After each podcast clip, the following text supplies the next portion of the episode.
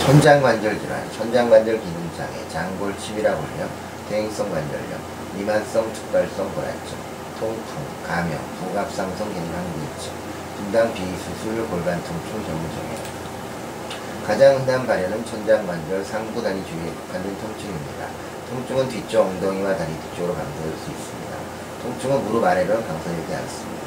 활동은 통증을 악화시킵니다. 휴식과 열 치료는 어느 정도 증상 완화를 제공합니다. 통증은 지속적이고 수시는 양상입니다. 통증은 수면을 간섭할 수 있습니다. 이완된 천장 관절을 촉진하는 아픔이 있습니다. 환자는 종종 이완된 다리 쪽을 아끼고 이완 안 쓰려고 합니다. 허리 척추 주위 근조질의 연출이 종종 나타납니다. 기립 자세에서는 요추의 운동 범위가 제한되며 앉은 자세에서 쓰라그리는 이완으로 우선됩니다. 골반 요동 검사에서 양성으로 나타납니다.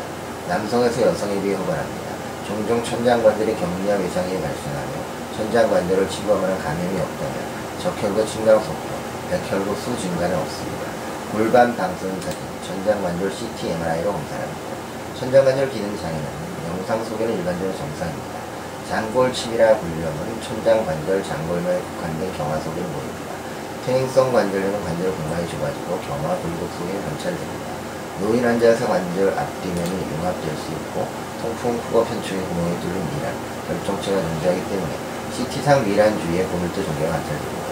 감염은 편충의 천장 관절을 침범하고 관절이 넓어지며 연골화 골판의 미란, 연부조직 비후, 영양 등이 형성됩니다. 감사합니다.